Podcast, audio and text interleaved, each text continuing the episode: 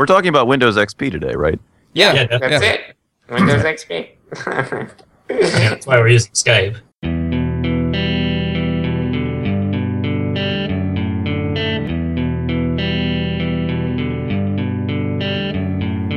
Hosting and bandwidth provided by the Blue Box Group. Check them out at bluebox.net. This podcast is sponsored by New Relic. To track and optimize your application performance, go to rubyrogues.com slash new relic. This show is sponsored by Heroku Postgres. They're the largest provider of Postgres databases in the world and provide the ability for you to fork and follow your database just like your code. There's easy sharing through data clips or just your data, and to date they have never lost a byte of data. So go and sign up at postgres.heroku.com. This episode is sponsored by JetBrains, makers of RubyMine. If you like having an IDE that provides great inline debugging tools, built-in version control, and intelligent code insight and refactorings, check out RubyMine by going to jetbrains.com slash ruby. Hey everybody, and welcome to Ruby Rogues, episode 109. Um, before we get started, I just want to make sure that you know many of you have complained that we don't have all of our episodes in the backlog. I am fixing that. Um, about half of you have moved over to the uh, original feed, but half of you are still stuck on FeedBurner. I'm going to turn off the FeedBurner feed after this episode is released. It should redirect you to the new feed, but if you don't get any episodes after that, keep that in mind and please resubscribe in iTunes. That's that's my big announcement. But then I can We're turn going away. well, then I can turn it on so that people can get all of the back ap- episodes, which is something that a lot of people have been asking for. So, yay, I fixed it. And yeah, just as a side note, this just barely, the same problem just barely happened to JavaScript Jabber. So I'm going to be fixing them too. Anyway, um, so yeah, let's get the show started. This week on our panel, we have Avdi Grimm, Hello, hello. we have Josh Susser, Hey, good morning, everyone, from uh, sunny and cheerful San Francisco. James Edward Gray. I am still included in our RSS feed. I'm Charles Max Wood from devchat.tv, and we have a special guest this week, and that is Will Read. Good morning. Did I say your name right? You did. You got it. Awesome. Eight letters. So, uh, do you want to introduce yourself for the folks who aren't familiar with you? Sure. So uh, I am a pivot, which means I work at Pivotal Labs, uh, one of one of I guess several shops across the country or globe that uh, that are strong practitioners of extreme programming, and uh, actually worked overlapped with Josh Susser for a while back when he was Pivot. Nice. Yeah, but but you don't you don't hold that against me. he still came on the show. Yeah. Part Okay. of the code. Yeah. Yeah. yeah. So so we had been uh, talking for a little bit about wanting to do a show on XP, and I said, hey, you know those those pivots are, are pretty good at that. So let's get someone from Pivotal on here to talk about the Pivotal style XP. So Josh won't ask because he's an ex pivot and I have to do his job for him. But can we define XP? Yeah. Let's do that. So. I pulled up uh, pulled up what Wikipedia's got. And, It's a version uh, of Windows, right? it's The definitely last, a last good version of Windows, right? I've heard that. short for short for extreme programming, where uh, it's a it's a methodology built on top of the agile values, right? Set of practices that uh, sort of value frequent releases. Pair programming usually goes hand in hand with it. Uh, test driven development and a lot of other developer kind of focused practices. Yeah. Wh- where was XP first defined? Where was it? Yeah. W- was that Kent's book? Kent Beck did his Extreme Programming Explained. Definitely is the the definitive resource, right? I don't know. I don't know much about its inception, though. You know what, uh, who was doing it first, what it was born out of, and those kinds of things. Well, I, I think that um that both Kent Beck and Rob Mee were instrumental in defining it. Definitely. For those uh, playing along at home, Rob Mee is the founder of Pivotal Labs. but uh, yeah, and it works works super well for uh, for the consulting environment, where in a place where you're able to bill on on kind of time and materials instead of a fixed bid. Here's the the end result because it's so feedback based. Um, I think one of the one of the things that XP is great at is being able to understand what the customer wants and evolve that definition as as work is getting done. So it may be that you wanted X when you came in, but it turns out, oh, there's the Y thing over here. It allows you to pivot, right? And one of the one of the interesting terms that fits well into our name. And you know, you may never end up building that thing that was originally scoped, uh, which is good for the customer, good for uh, good for the user. Okay, so um, maybe we should start with the with the uh, manifesto for agile software development. Yeah, we've talked about it a little bit in the past, but it's probably good to circle back. So extreme programming, uh, Will, you just said this. It came out of the the agile manifesto principles, right? Right. So so extreme programming is practices that embody the the principles in the agile manifesto, and the the agile manifesto doesn't really have anything about how to do it. It's all about the principles. So that's individuals in interactions over processes and tools, working software over comprehensive documentation, customer collaboration over contract negotiation, and responding to change over following a plan. And I always looked at, at the Agile Manifesto and looked at it and said that this is all a reaction to not having powers of foresight if uh, software development managers were psychic and could foresee the future, we wouldn't need Agile or XP. Good, it's a good point. Yeah, Probably it's just need to go write software, right? We just go bet on a baseball game and win, and they, they have betting on baseball. You can bet on baseball now. Go to Vegas, you can bet on anything. Oh, okay. So it, it, I think another way maybe to describe it is the the Agile Manifesto lays out the strategy, and then XP is a set of tactics, right, to aim for that strategy. So, I like that analogy. So what are the? Should we should we talk about the specific tactics? What are they? Sure. So I mentioned pair programming being being one of them, right? Right, right. So, okay. So, so the the thing about XP that um, I think is worth clarifying is there's a whole bunch of things that people call agile, and XP is sort of the classic s- set of practices around doing agile. But there's some other things that people call agile that aren't quite XP. What is it? Um, Scrum. Yeah. Kanban is another Mm-hmm. flavor of agile. Right. So, so I don't know if we want to talk about the differences between XP and those things now, or if we just want to mention there are some and leave it to people to check out on their own, or if we come back to it later.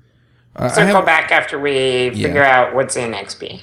Okay. So, so XP has like two big components. There's like the development practices, and then there's the, I guess, the project management practices. Sure. Yeah, yeah. yeah. The uh, you're right. None of the development practices, pair programming, test-driven development, continuous integration, frequent deploys, kind of thing. We don't believe in any of that. No, I've never heard anybody talk about those kinds of things as good or valuable. And then uh, I don't know, what would you put under the project management stuff, Josh? I'm, I'm only thinking of like the iteration planning meetings, for example. It Right. feels Yeah. very light on that side. Right. And, and retrospectives, Okay, sure, yep. uh, stand-ups. I mean, ar- arguably that's part of the development practice, but I think I think it's more like keeping a hold of the project. Yeah, and I think it's it's interesting. Um, not to, I mean, we said we were going to set this aside, but Scrum, I think, is kind of the opposite, where it is heavy on the the project management side and very light on on developer practices. Um, Well, very very light to the to the extent of zero. Right. I, don't, I don't believe there are any developer practices in Scrum. I guess it depends on where you put some of those retros and stand-ups. But yeah, exactly. So I think it, a lot a lot of times you'll see companies try to marry the two together. Uh, Salesforce is actually an, an interesting example of this, where they branded their own flavor of agile uh, implementation that is exactly that—a hybrid of Scrum and XP. And I forget what they called it, but uh, but this is what they do um, across their hundreds of developers, or even thousands at this point. So, uh, you know, if that's that's the kind of thing that you feel like your organization needs, it's certainly worth checking out and asking some questions.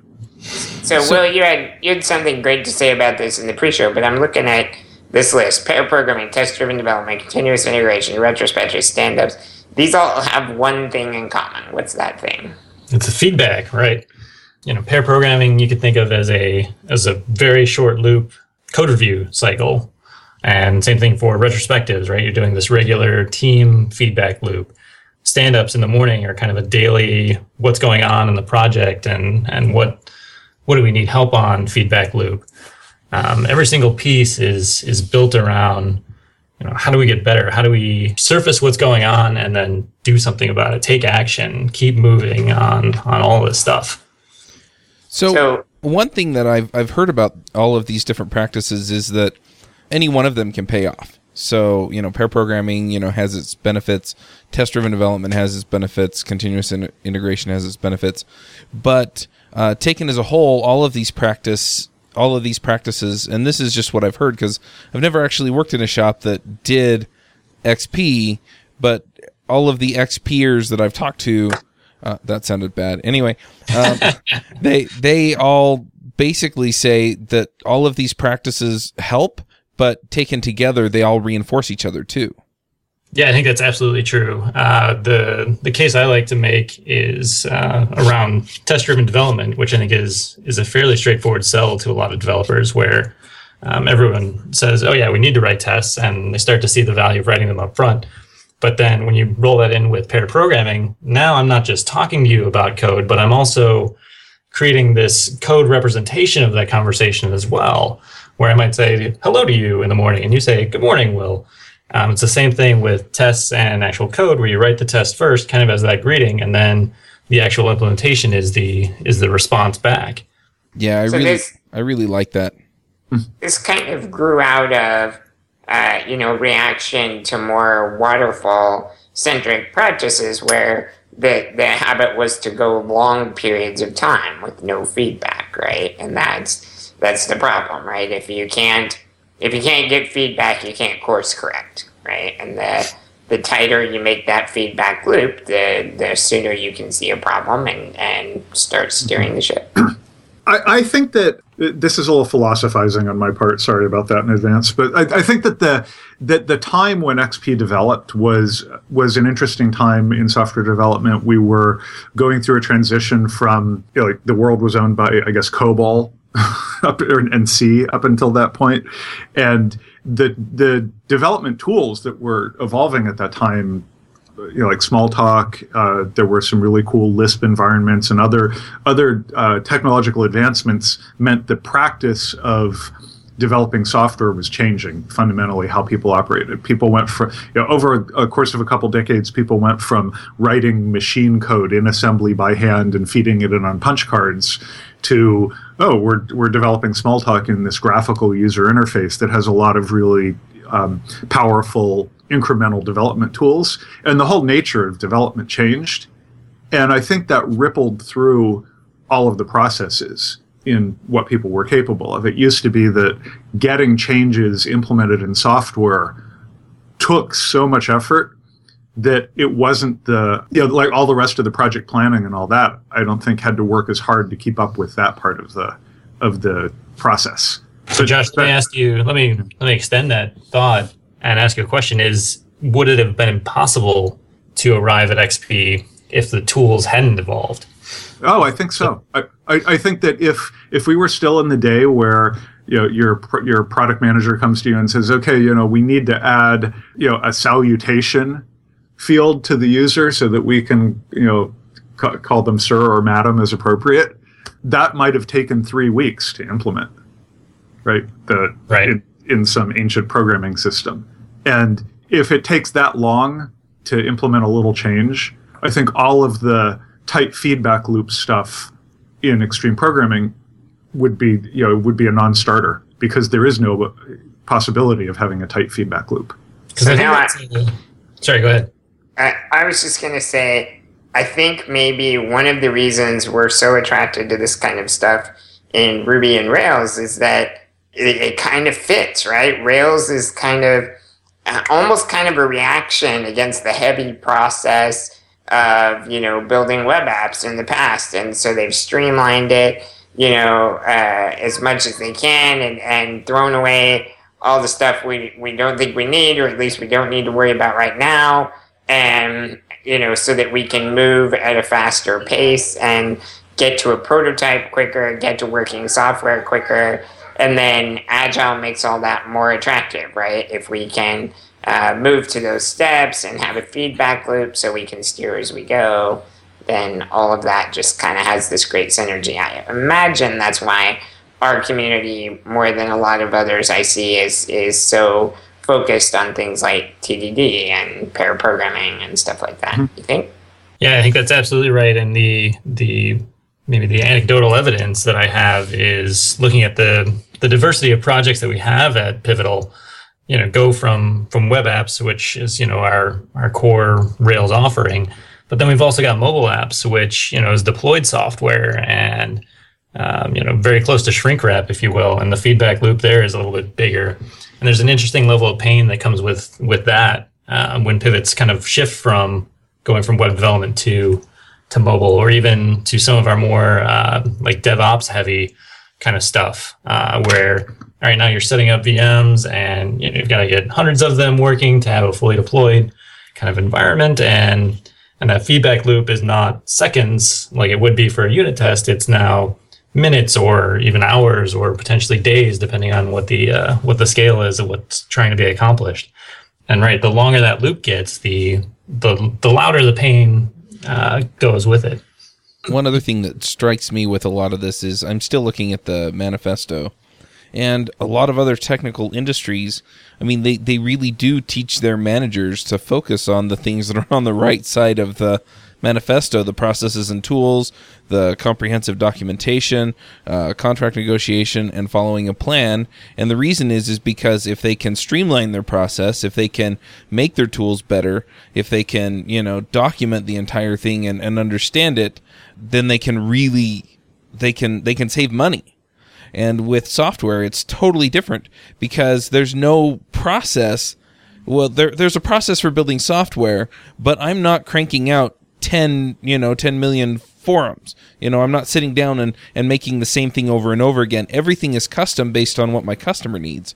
And so in that sense i mean even if i'm doing an, an application that's similar to another application that i've already built there are going to be things that are different and that's why we need all of the things on the left. And all of those things um, require the feedback that we're talking about with xp yeah I, I just add to that that i think you know, I've worked on over 60 shipping Rails applications now, and in that time, the the horrible projects I've been involved with are the ones that had no constraints.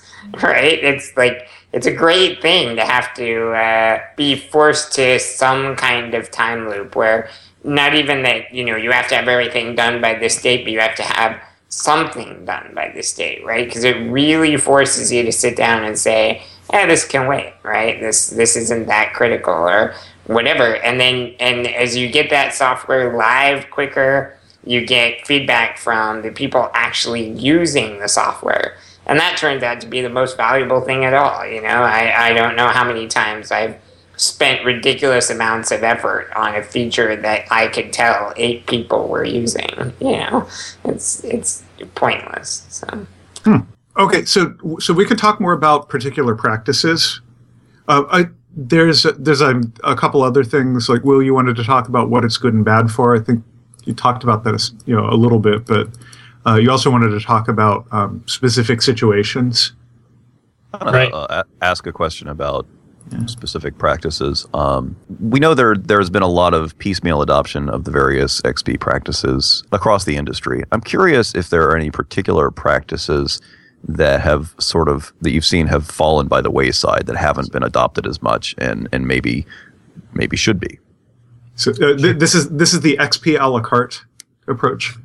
Yeah, I, have heard the same term for Scrum. It's called Scrum Butt. And in yep. honor of Dave, I want to I want to coin extreme butt.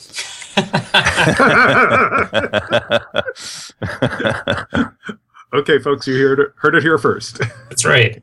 Uh, just thinking about the, you know, one of the things that we do at Pivotal Labs is we pair with the the clients that come in. So we try to teach them our practices so that they can carry this forward and reduce the risk of of creating software. Because I think, in addition to the feedback loop, what what ultimately happens, or the reason that that companies are attracted to to these kinds of methodologies, is that it takes takes software out of the the risk factor, or at least identifies what pieces of the software are going to be risky, as opposed to well, there's this nebulous software thing that we sent off to the team, and they're going to get back to us in a year, and hopefully it'll be what we want. Um, it's much more quantifiable, but I think so that's why they, they come to us, they work with us, and then we try to set them loose with uh, with those same practices. And they'll usually take stand-ups with them when they leave without too much of an issue, which are just these short short meetings for those that don't know. In the usually in the morning when you first come in, and you know a little bit of a status, a little bit of uh, what I'm blocked on, or sometimes it's uh, general information like, hey, we added this cool helper class that's really going to help you guys be more productive later on the day. They'll usually take uh, continuous integration, so some sort of build monitor, right, that is watching the test run on some non-developer environment over and over again. Um, but like things like uh, pairing, I think is the the quickest one to drop off, and I think that one for me has a lot of value as an individual. Um, but I think what's what's interesting about it is not every developer out there wants to pair, um, is not psychologically set up for it, and not that uh, that's a necessarily good or bad thing, but that uh, if you want to have pair programming happening in your shop, you've got to hire for it because it's just a it's a different skill set, right? It's not the same person that wants their headphones on and to be working in you know a nice closed cubicle or whatever. Um, it's it's it's soft skills. I liken pair programming to writing code for eight hours a day plus being at a cocktail party the whole time because you've got to talk through what it is that you want and you know understand and listen to what that response is to be a, a social participant there right okay so will you you you've started to touch on um, a topic that i wanted us to get into a little bit more so maybe this is a good time to do it. And that's um, th- this is actually related to uh, what Sarah Mei was talking about in her keynote at rubyconf last year. What was that called? An insufficiency of good design. And right. she, she she was talking about conway's law where the product of a of a team is you know will will closely follow the structure of the team that's the uh, the great example is that a, a, a four team project will produce a four pass compiler. The, my my favorite way to look at that is the the statement that all teams are perfectly designed to get the results they're getting right now. Yeah. Yeah okay so but there's a, a bunch of things about team structure that have a big effect on a team being able to implement XP practices. Right? Yeah, like you need the customer on site and involved, other th- th- things like that. So, c- can we talk about like if we want to do extreme programming, what are the things that we need to do and, and not do in how we put our team together? Right. The things that we look for at, at Pivotal Labs that works out well is having, uh, you know, we try to shoot for a a customer uh, PM, as you mentioned. So someone, you know, a strong representative of what's actually being built. Uh, someone who can be the the advocate for that. Um, not to say that you know our own developers don't get invested in what they're building, but someone's got to got to understand and represent the business value, if you will, about uh, about that product. And usually that's someone that um, you know is either conducting user testing themselves as things are going out, or they're working with one of our own designers to to make those happen. But uh, they're getting feedback both from from their own company and from from the people that they expect to be using this thing. Uh, so I'd say that's a big piece. Uh, co-location certainly helps. Um, I think this is kind of largely accepted to be true for anything, but but as you're pairing and uh, you know engaging throughout the day in this social interaction, that co-location is is I don't want to say irreplaceable, but it's it's tough to get the same value from from any other technique. We have plenty of a handful of pivots that are remote full time, and they're they're definitely more than functional within the context of uh, what we do. But it's it's not the same fidelity as someone who's sitting right next to you, and you can read their body language, and you can see that hey, they're struggling with this, or you know, I need to ask more questions because clearly they've got a better understanding than I do of what what we're about to accomplish. Hang on there, Will. I, I want to push back a tiny bit on that. I mean, right. like, I, I totally think you're right. Um, but I would say that, that as an industry, we're trying to push past that. Like, at, at least that's what I feel like I'm seeing. I mean, uh, remote pairing is getting crazy common. I, I mean, uh, you know, Avdi gave that, that talk and, and started pair with me, and, and it's been, it seems to be very popular. I see people doing it all the time, you know, trying to figure out what the right combination of tools is so that they can get, you know, a, a, comfortable setup, you know, even when they're not in the same place. And then you've got companies like GitHub hiring more and more people, and something like fifty percent of them are remote. I mean, and they they pair on every uh, everything too, if I remember correctly. So um, you know, I, I, I mean, I, I think you're right that, that it's easier when you're face to face, but I would say that that's a problem we're heavily invested in getting past, and we are making some inroads too. Do you think? Oh yeah, I definitely agree. Um, just looking at the tool chain that's that's evolved for remote pro- programming over you know the last three four years that I've been at Pivotal. You know, it used to be kind of Skype-ish, kind of you could use uh, screen sharing through OS X, and that was sort of the state of the art. And now there's um, you know now there's web-based services that are you know, one click to walk up to, and you know they just work I'm thinking about other stuff like Mad-Eye that uh, that's being developed through Google Hangouts, right, as an add-on, and leveraging that stuff so that you've got you know someone's face as part of the the interaction as well, in addition to audio and the screen sharing and those kinds of things.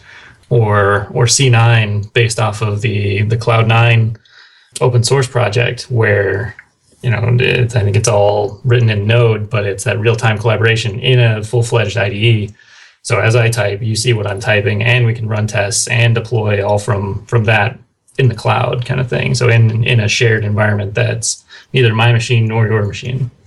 Yeah, there's a lot of people using T- tmux and, and tools built on that as well. Which you know the advantage there is the relatively low latency compared to uh, screen sharing tools and stuff mm, like right. that. Um, and then there's there's Screenhero, which is pretty cool too. I, I do want to say, uh, you know, I, I talk to people about this stuff uh, every week on the Wide Teams podcast, and you know, over and over, one story that I hear is that the situation, you know, the situation described as we have a few people who are remote, um, is always the most problematic. You know, the, those are the teams that that I I hear the most the most issues with.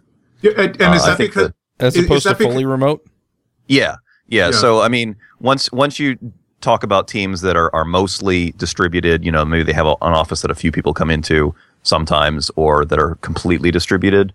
And you know, and I've talked to a lot of people who have like who have been in both situations. You know, they they started out at a place where it was a few people remote, and then they moved on to a fully distributed team. And and you know, once once you're in that sink or swim situation, you start to evolve. You know, a, according to agile principles you know you you evolve and adapt you you use that feedback loop and you start to evolve um, techniques and and and uh, strategies to to make it work well yeah um, i think but, doesn't github talk a lot about how you know like i said i think they're somewhere around 50% remote or or something like that and they've talked about how you know if there's any significant communication then it has to go through, you know, their chat room or whatever. And that way that that's for like, you know, to you know, if, if you're having a conversation in the office, then only you two can benefit from that, right? Whereas if it's in the chat room, then all the remote people know what's going on and stuff like that too. So they,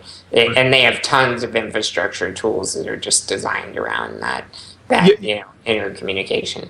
Yeah. So so I guess how I would say what Avdi was was getting at there is that you don't want to have the remote people be second class citizens and having a bunch of stuff having a bunch of stuff happen face to face that they miss out on. Yeah, and it's very very difficult to, if you have a group you know that's that has been uh, very focused on co-located work for a long time, not to make them second class citizens. You know, I mean, try as you might, I think that's a really difficult transition to make. The other thing that we tend to do when we do have remote members of a team is we'll uh, we'll bootstrap that relationship and have them come in for a week, two weeks, something where you know that FaceTime can happen, and you can actually go out and have a beer with these people, and right. and then all right, now we're going to go work remote, and you've got that established uh, rapport with that person. You kind of understand them a little bit better, and know some of those ticks and things that that you wouldn't pick up otherwise. That's a good point, actually. Like I think that's a great, uh, yeah. a great way to go and, and in fact that that's like part of the pivotal process is that that, that that's like a standard part to put in the conversation with the client is okay you want to be here for a week at the beginning of the project to get the rapport established and, and then we can get going. Yeah. Right? yep. yeah. I'd really like to a- ask a question that harks back a little bit to, to what something you already said, and that is is that you mentioned um, that if you want pair programming or XP to happen on your team, you have to hire for it and we've talked a little bit about bringing people in house and bootstrapping that. Uh-huh. But how do you identify people that will work well in an XP environment? Pair with them the very first day. Yeah. that really is what it is. I mean, that's our interview process at Pivotal Labs, where we don't have a conference room that we're sticking people in and asking them. you know the Google, Microsoft kind of questions. We said, please come sit with us for a morning and then an afternoon with another pair, and you're gonna peel something off the backlog and just work on it. You know, and there the interview is largely about can you get out of your own head? Can you talk about you know the problem that you see? And it may not even be in a language that you're familiar with, right? We uh, will interview on a Rails project, and it may be a .NET developer that we're working with. So the language is not important to us. We think that that's something that can be taught because you're going to pick up syntax just by sitting next to somebody without too much hassle if you're if you've got the right aptitude to learn. But can you can you be that sociable person that I want to sit next to for eight hours a day? Um, the best way to test for that is have them sit next to you for eight hours a day. It turns out. Nice. yeah, I, I, I, like the way uh, Rob Mee always put it. Is like, uh, you know, would you hire an actor based on a conversation about how they felt they performed in their last role? yes. Oh, that happens way more often than it ought to, doesn't it? I was I was looking through this list. Uh, the Extreme Programming site has all the different components, the the rules, uh, quote unquote, of XP. Which I'm not sure I like the word rules, but um, we agree. yeah, but I was I was looking through um, this. Uh, basically, uh, I was doing it because of Avdi's question of which which practices do you think uh, people have passed on, and and um, uh, the system metaphor is maybe one in uh, designing I don't see as often, and I always think is cool when I read about in um, in uh, XP books and stuff like that. Uh, the other one that drives me crazy in our industry is uh, sustainable pace. I think we are absolutely terrible at that. Will talk about sustainable pace at Pivotal. Yeah. You know, how many years have you been at Pivotal? Uh, well, it started back in 2009. Took a year long hiatus to go work for a startup, and then came back. Uh, if that speaks speaks anything to what I like about Pivotal. Right. Um, yeah, I was there four years. About yep. for me, it was a very sustainable pace. Right. The I mean, the the typical developer is expected to be there at nine o'clock. We serve breakfast to get everyone there on time, um, and then in most cases, you know, work is done by by 6 p.m. and you know, sort of the understanding there. I think more than just the strict nine to six, um, or like 40 hours a week, if you will, is understanding that there's always going to be more work, um, and that kind of on the flip side of that, where that's kind of daunting and scary, is that we're always working on the most important thing. Because we use Tracker or you know any other tool that would highly prioritize what needs to be done um, in sort of a linear fashion, we know that the thing that we're peeling off next is the most important thing to the software that we're building. So if you ship it tomorrow, it's going to have the top features that we could possibly get done in the time that was allotted.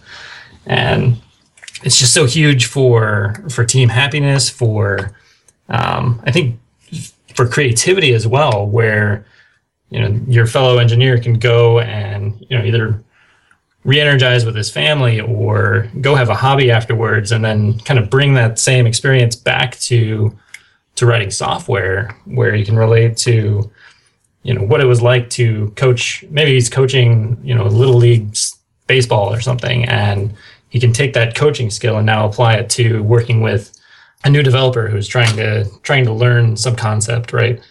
Those experiences enrich us and make us better at the things that we do at the core of, of every workday. Yeah, just to be clear, I wasn't uh, attacking Pivotal there. I, I was oh, speaking sure. more to our uh, our consulting uh, culture, I think, and uh, you know, it seems like uh, the pace of a lot of projects. It's a race to see if you can finish the project or the lead developer has a heart attack first. You know? right. That's what trying to highlight is it's easy to get wrapped up in doing everything, doing all the things that that you think you need to do, and what XP steers you towards, you know, pivotal or not pivotal, is doing the most important thing. So you can find a place somewhere in there that's that's short of doing all the stuff that is going to produce value for that end user. And that's what what makes it sustainable right? You can stop if if you need to. Yeah. So so I, I think this is the heart of of doing xp well is discipline it you know it's it's like anything else any other craft that you get good at you know, it's like oh, I always forget the name of the painter. It's not Picasso who said something like, you know, I spend you know 14 hours a day practicing for 30 years, and now they call me a genius. Right. The, you know, it's hard work, uh, but I love the. Um, the conversation that Rob Mee has around uh, crisis and reacting to you know the the inevitable firefighting that you have to do. He says, you know, if if you're going to like get brain surgery and the neurosurgeon is operating on you and there's a there's a problem that's not the moment when you want him to throw all of his discipline and standard practices out the window and panic and run around and do something crazy right. a, that's the time when you really want him to get down there and just you know like do everything right and follow yeah. the discipline and not lose his cool another good example of that it's it's in a malcolm gladwell book i can't remember which one but uh, he talks about how airplanes don't crash because one thing goes wrong that we have way more than enough safety checks and stuff built into airplanes that if one thing goes wrong you're okay it's when it's when 10 things go wrong. That's when an airplane crashes. And so you know he gives scenarios where you know there's this set of events and they keep making the wrong decision at every at every turn and then that leads to disaster. And then they give an example where you know he gives an example where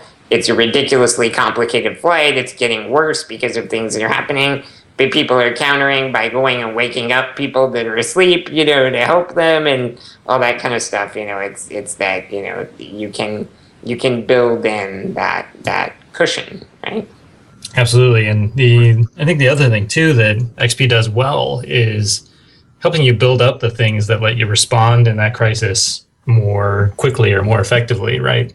If your deploys are fast, then you know not only are you getting that feedback every day, but then when something does go wrong, you can fix the bug, get it out there, and and not have to worry that oh man, every minute we push this out, we've still got another eight hour deploy ahead of us, or we've got to go merge it in with six other teams or whatever it is, right? Yeah, yeah. I, I used to work in an organization where it was literally three weeks to, you know, from the moment we said we want to deploy this software to when it showed up in production. Right. And how can you respond to a crisis that way? That's, yeah. yeah. Wait, roll back. yeah. Um, yeah. Okay. So, um, well, I, I, brought up uh, design, and I think that's one of the things that I've seen Pivotal do particularly well, and it's not a very common uh, way of operating in the web development community. And that's that, that and that's how how designers get integrated into the agile process. So you're actually talking about uh, kind of the visual representation, the user experience, those things when you say well, design, I, you're not you're not talking about like software design and and I, I, I I am talking about the the well, I mean, design is such an ambiguous term, I guess, but the, but the visual, the visual, the interaction, the graphical designers, you know, basically yeah. pe- people doing the front end design. So this is a newer practice for us, and it's still still growing and still getting better. I would say it's trending in in a really interesting way for us. Um, on the last couple of projects I've been on, we've gotten we've we've had a few uh, designers placed on our teams that not only you know have the Photoshop chops, but they're you know familiar with Haml and Sass and those kinds of things. So I can actually sit down and pair with them as a developer, as an engineer, and you know find that common intersection where you know I might go as far as working with them to go through uh, wireframes and things like that, and they'll come as far back as you know the controller and you know, learning about variables and that kind of thing. And what I really like about that interaction is on both sides, we understand the, we start to learn, get an appreciation for the, you know, the impact of good UX for me as a developer, but then also they can make informed choices about what UX they actually want and the cost that's associated with it. Cause it might be that, you know, they saw this hot new slider and for them in the wireframe, it's, you know, draw two images of when it's slid to the left or slid to the right. But then, you know, when we go to, we sit down to implement it, they start to realize, oh my gosh, this is, you know, X amount of JavaScript and X amount of images. And I got to think about all these different transitions and how does that play into the form state and, and all these other things. And, and they realize that there was a lot of complexity here. And all I really needed was a radio button, but I thought it looked nice. And so in that future, I'm going to make a, make a choice to, to simplify that piece. Or if I decide that it's really key to that experience, yeah, I'm gonna say it's it's okay to go ahead and incur that cost. I I, I loved listening to that. and you know, so it's no longer an, an us versus them. I think the you know other experiences that I had prior to Pivotal or even earlier days of Pivotal design or working with client designers, you know, they'd show me, they'd hopefully slice up some some PSD for me, and I'd be like, oh my gosh, yet another crazy design from these designer folks, and you know, we'd go implement it without you know because we weren't the experts, we didn't feel comfortable challenging it and saying, hey, this is super expensive. Did you really mean to do this or not? Um, and then vice versa. I think they didn't feel comfortable reaching into the engineering process. So it just builds up builds up trust between the two groups when you actually sit together and and have that that overlapping area that you can work together. My, my favorite bit is where you get to the point on the project where there's enough common ground between the design part of the team and the development part of the team that the designer just hands you uh, like, like once once there's trust there that you can do their designs they'll start getting a little more abstract in the designs and say, okay, we just need a form that asks for their first name and their last name. And you've done enough forms or you have a style guide for what forms are going to look like that they don't feel like they even need to mock up the screen. Absolutely. Yeah. The, uh, I think, right. To, to further build on that and bring up tools again, um, one of the things that's been developed uh, by uh, one of our one of our pivots was um, was just that a style guide, a living style guide where you know, it pulls in all the all the CSS files or Sass files or whatever you're working with, um, and highlights each of the elements. So, right at that point, you just need a wireframe that shows what the fields are, what the text is, and and you know what it's going to look like because all those things just click into place once uh, once you plug them in. Yeah, one thing one thing that uh, strikes me about this because we're talking about the the disconnect that you sometimes have between your designers and your developers and your you know your process for overcoming that. But at the same time i see a lot of organizations that may or may not have that dysfunction but they have a very similar one with their customer or their product owner or their uh, product manager or things like that. And xp addresses a lot of those as well. And if it doesn't address it directly it certainly highlights the pain which i think is another great thing that that xp does where you know it's easy easier maybe in waterfall to to assume that hey this is going to get resolved somewhere down the road and you know we'll work around it. We'll do some of these other lower priority features to get there or you know the things that are clear. Whereas um, in xp since you've got you know the highest priority thing and you want to work on that and you're you know you have clear business value attached to each thing that's being done or not being done um, it's a really interesting and pointed conversation around this is what we need to be effective. How can we get that thing? Or, you know, does it make sense to to do something else instead if we can't get that thing? Um, the conversation is is focused and you know honest and you know driven by by actual facts. The other side of the um, of the pipeline, I think you know you get the designers on one on one side. The other the other end of the pipe is in like a big like waterfall type shop you always have a QA team at the end to make sure that you built what was specified. right. Uh, I was a, I was a pivotal four years, and I never saw QA teams. I've worked on a bunch of agile products or projects, and there's never any QA team. How do you deal with that when you have a customer come in who has a bunch of resources dedicated to QA and they want to do XP? Yeah, or, so this happened happened to me, I guess, last year on a project, and it's it's certainly challenging where you know you're accustomed to writing not only unit tests but also automated acceptance tests and that's really what this QA team has been focused on doing is is the same kind of acceptance test except by hand and through scripts that they read and then go and click through your app. Um, what we ended up doing was turning that QA team into a group of of exploratory testers instead, doing things that weren't automated yet or that were hard to automate. And you know new features came out and we certainly reduced the the number of people that needed to be there first of all and then and then right turn them into uh, almost story acceptors but more like at the fringes of that story where um, and maybe that we're delivering feature X, but then like how does that play into these other things, or even even treating them more like uh, a first pass at, at user testing, if you will. Like if we were to put this out in the wild or on the street and, and do some guerrilla testing that way, it was almost an, an in-house resource for that um, in many ways. That, yeah. that, that reminds me to plug uh, Elizabeth Hendrickson's book that we're reading as our book club uh, offering this month. It's uh, Explore It, and she she opens talking about that. Uh, was that conversation she had with somebody about QA where she says that all of the high value stuff that the QA team discovered is like no matter how big their script of of test suite is, that there's all that like the value is always the stuff that's not on script. Right. So, mm-hmm.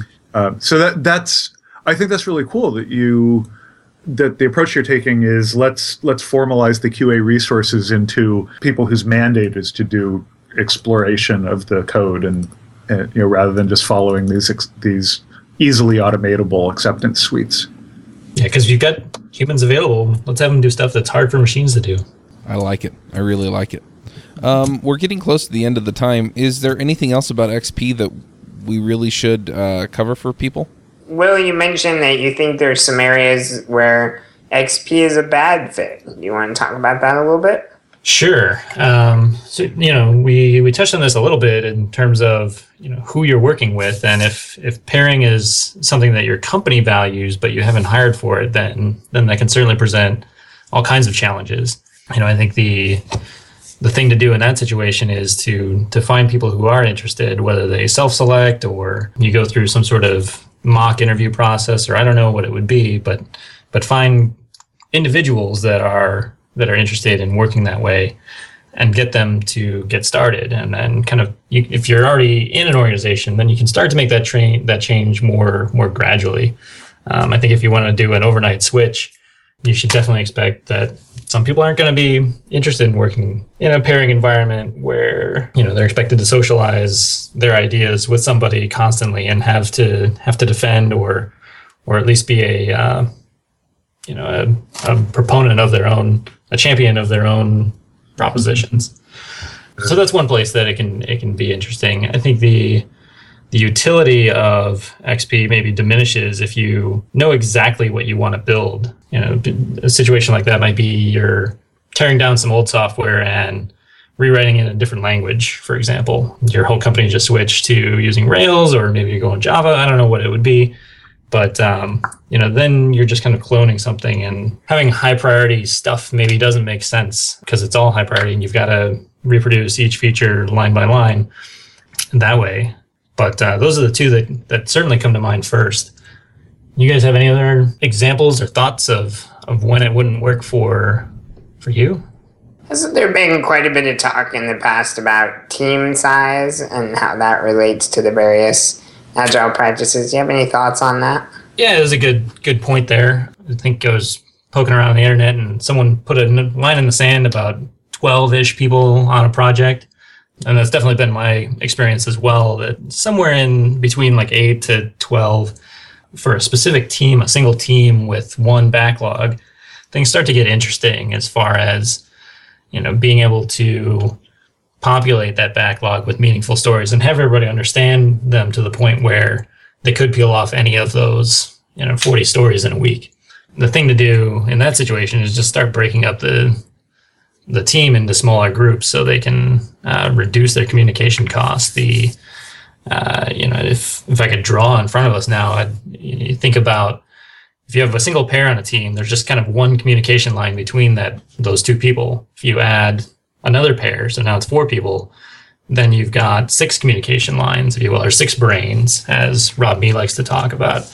And that's kind of ideal. That's a nice size. Um, you add another pair, and it's exponential from there, right? Where I think it's 12 lines or something for six people, and then eight just keeps going up.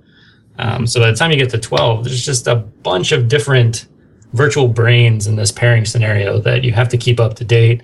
Uh, if you've ever been in a conference room where there's 12 people and you're trying to get them all to one, understand, and then two, agree on what should be done, uh, it can be can be super taxing.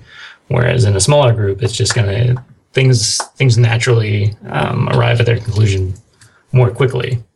So the the the other side of that, uh, which is kind of literally the other side of the PM, is uh, sometimes there's an impedance mismatch with the hosting organization.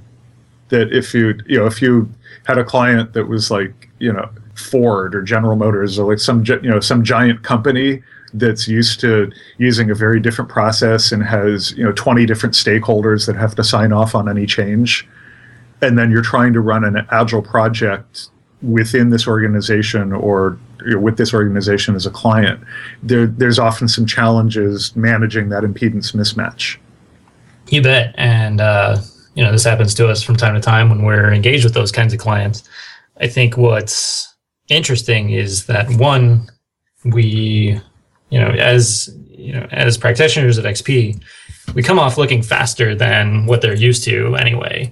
Um, but maybe not as fast as we're used to working with a client that doesn't have those kinds of impedances. Um, so it can be frustrating as a developer who's used to going at 110 miles an hour and now they're back at 60. But the you know comparatively to the software that that large company was was used to, you know, that was like 20 miles per hour kind of thing. So it's still a win. The other thing that uh, the value that this offers, like I mentioned before, is it highlights that hey, you've got 20 stakeholders that all need to sign off on this, and this is slow and busted. Start thinking about how you can fix that part of it now. Now that we've fixed the engineering piece, you know, there's there's now another level above that that needs addressing and and those kinds of things. And we can always make recommendations on on what we think would be best, but that company is going to have way more context around what makes sense for it on how to how to solve that problem. Okay. What about tools? I I don't think we spent much time talking about tools. We've mentioned Pivotal Tracker. There's you mentioned something about the the design uh, style guide tool. Yeah, in the Pivotal GitHub repo, there's a style guide floating around. What else? I, I, I remember working on some uh, some scripts for doing uh, Git pair, you know, Git for pairs, just little yep. things like that. Uh, one that that just recently came up is Git Duet. I think that came out of ModCloth, maybe. Um, I haven't looked into what that one does, but yeah, there's also a Git pair script for uh, your commit messages, so they have the dual author on there, mm-hmm. uh, and you can appropriately attribute things back. What else? Certainly CI, anything will work. Uh, we tend to use a lot of Jenkins um, for our Rails type projects, just because we've got, um, I guess, something interesting on top of that is uh, CI bot, uh, CI Borg, excuse me, uh, formerly called what was it, Lobot Mm. Uh, so if you're familiar with that, it's just a just a bunch of chef scripts that get you a Jenkins instance running on AWS real quick. Um, really nice for us because we can then hand that off to our client instead of you know putting it on some Mac Mini or physical server within our infrastructure and then try to move that at the end of the engagement. We can just swap who, who the account belongs to and away we go. I, I remember the days of the Mac Minis. Yes, yes certainly and then physical workstations right are important i think there's a there's a handful of shops that that do a fair amount of pair programming but it's not maybe not 100% or 90% or whatever because maybe not because of but one of the the things that gets in the way is just desk setup right you've got to have something that two butts can comfortably sit at where you're not up in someone's space like corner desks that that you're on the inside of very awkward to to be at and try to pair. Um, so we have we tend to have either one large iMac and you know a side monitor that's a good size, or we're moving more and more to a second display, and then two keyboards, two mice, so it's easy to to reach in. You don't have to physically grab and wrestle away someone's uh, keyboard from them. Right. And, and, and, then, and then there's my favorite, which is the tete-a-tete pairing setup. Yeah, I wish we'd had more of those desks going on. I think they're they're maybe a little more space consuming as far as floor goes, but yeah, those have been awesome. Uh, do you have any images of some of these different desk setups so that we can compare them? And Josh, put them in the show notes? something tete-a-tete, right? Yeah, yeah. I, I, I, wrote a blog post at Pivotal a couple years ago that showed some of the setups, and uh, I, I'll put a link to that in the notes. And what was nice about that one was you could look through the gap between the two displays and see each other's face, right? It wasn't this this yes. turn left and and repetitive stress, if you will. Um, but even just like the separation between looking at screen and code and then physically turning to look at your pair, it was more of a like I'm going to glance slightly off to the right now to see see the emotional reaction of that pair. yeah, you can tell when your pair is cringing more easily. Yeah. Plus the hi- plus the high fives are better. Oh yeah, definitely, definitely. Um, so those kind of things, and then even the the machines. This is what I wanted to say are owned by the team. I guess is what I, is is the right way to think about it. That um, it's not an individual laptop assigned to you will read at the at the beginning of your start. Um, so I know that it's not it's going to be customized for the team and not for the individual. So key bindings and things like that are sort of universal, at least within the team, if not the whole company. So it's easy for me to walk up and join a new project or rotate and and work with anybody out there because you know I'll I won't feel like a dum dum sitting down and not knowing your your particular Vim key shortcuts where I'm like, hold on, I've got to resort this out and I don't know how to type. Um, so it kind of gets over that social awkwardness as well, or you know, a picture of your baby or whatever in the background. It loses some of the personalness, but it also you know makes up for it in in just comfort and familiarity with with the developer environment. Yeah, we've talked about that before on the show. I think we and uh, like one of the issues is also power dynamic, and that if if it's like if it's one person's office and their personal computer, and someone else comes into their office, into their space, into their environment, into their setup, into their key bindings, it can have a, a negative impact on their ability to operate effectively as a team of equals. You bet. Yeah, it's it's I think it's super important to make it feel like it's everybody's space, or if you will, on the other side, nobody's space at the same time. Um, I think everybody's space is the right way to think about it because you know I, I see pivots cleaning up after other pivots because the desk is a little bit you know gnarly, or there's too many index cards laying around and they get straightened up and put into a pile. So like it gets taken care of the same way that the code gets taken care of. It's yeah, not a hands off, nobody owns it. It's a hands on, everybody owns it, and the first one to get to it takes care of it both in the meat space and not. All right. Well, um, I hate to cut this off because there's a ton of good stuff that we're getting here, but I, have got to go take care of some other things. Yeah. yeah. And uh, maybe we could maybe we could end with uh, like talking about uh, resources and other places to find information. Yeah, that'd be great. And and then we can get into the picks. So so Will, what are other good resources? Uh, you know, definitely if you're interested in getting into, if you just want to read, if you're a reader, uh, Kent Beck's uh, Extreme Programming Explained is the place to start. And then from there, you know, I'm just going to throw these in the picks, but they both work. Um, the Pivotal Labs blog, I have to plug that as, you know, we're always talking about, you know, a nice mix of code and, and what our extreme programming practice looks like as it continues to evolve because every project's making different choices about do we need CI? Does it make sense? You know, what does it look like to engage with designers and that kind of thing? What do our designers think about engaging with developers? So definitely go check that out. Um, if you're looking to do more of that, you know, there's a couple of, of educational places to go. Um, these nine week intensive uh, learn to be a developer classes are are coming up all over the place, and the one that I can speak the most to because I have the most familiarity with it is Dev Bootcamp. You know, it's really how to be a pivot in nine weeks because they go into pair programming, how to uh, do test-driven development. It's Rails and Ruby focused. You know, even Rob Mee has gone over there and spoken a couple of times, so it's uh, you know it's one of those things. And we've hired a couple of boot campers. Um, so if you're interested in really getting into it and working that way, um, it's a great way to to get exposed to it in a classroom type setting. Awesome. Cool. All right. Well, let's go ahead and do the picks. Avdi, what are your picks? So let's see. Today, my picks are uh, I'll start off with a, uh, a fiction pick. I occasionally listen to the Escape Pod podcast, which is a podcast of short uh, science fiction.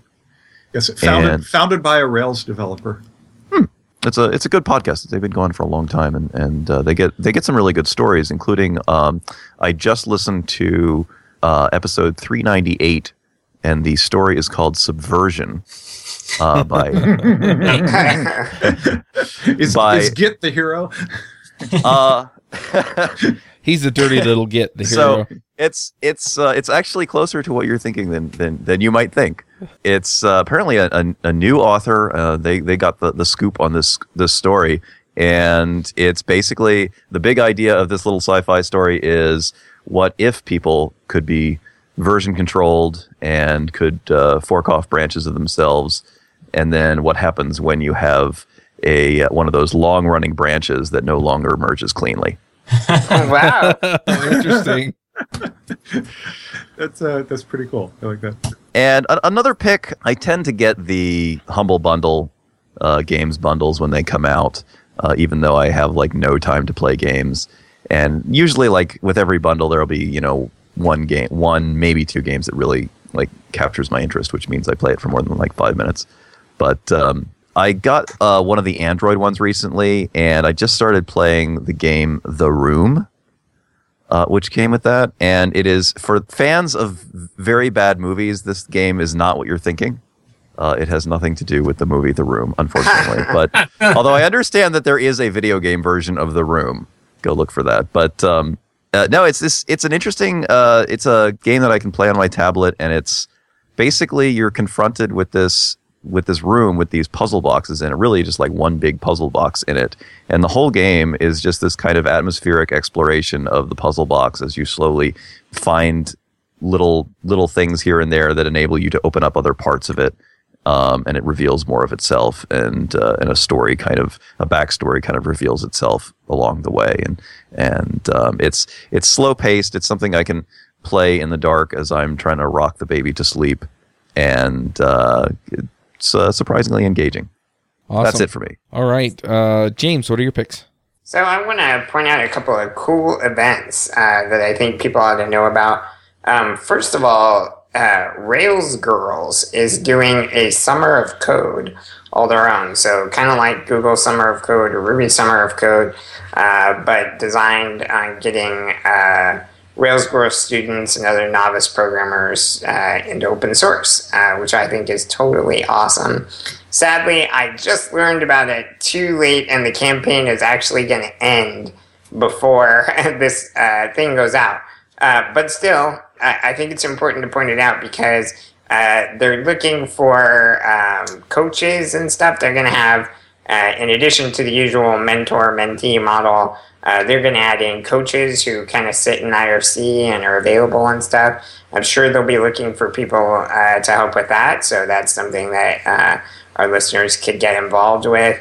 And, I think it's just a great goal, right? It's a, it's a good movement uh, and kind of adds a, a, a, recurring big purpose to Rails Girls and, and gives them a way to funnel people in, you know, with uh, with a, a, kind of carrot in the future. You know, yeah, get this app going. Now that you've learned all this, you should do our summer of code next year and, and stuff. And I think that's just awesome. So uh, this is a great project we should keep an eye on and, and do our best to help support, in my opinion. And if you want to give them money, I, I bet you could probably get in touch and, and give a last minute donation. Uh, I'm sure they'd be appreciative. So that's one awesome uh, thing that's going on. The other awesome thing going on in July is the Lone Star Ruby Conference. You should come to this conference just anyway because uh, it's typically great. I've been there like five years, I think, uh, maybe four. And um, it's always a good conference. The lineup this year is uh, incredible.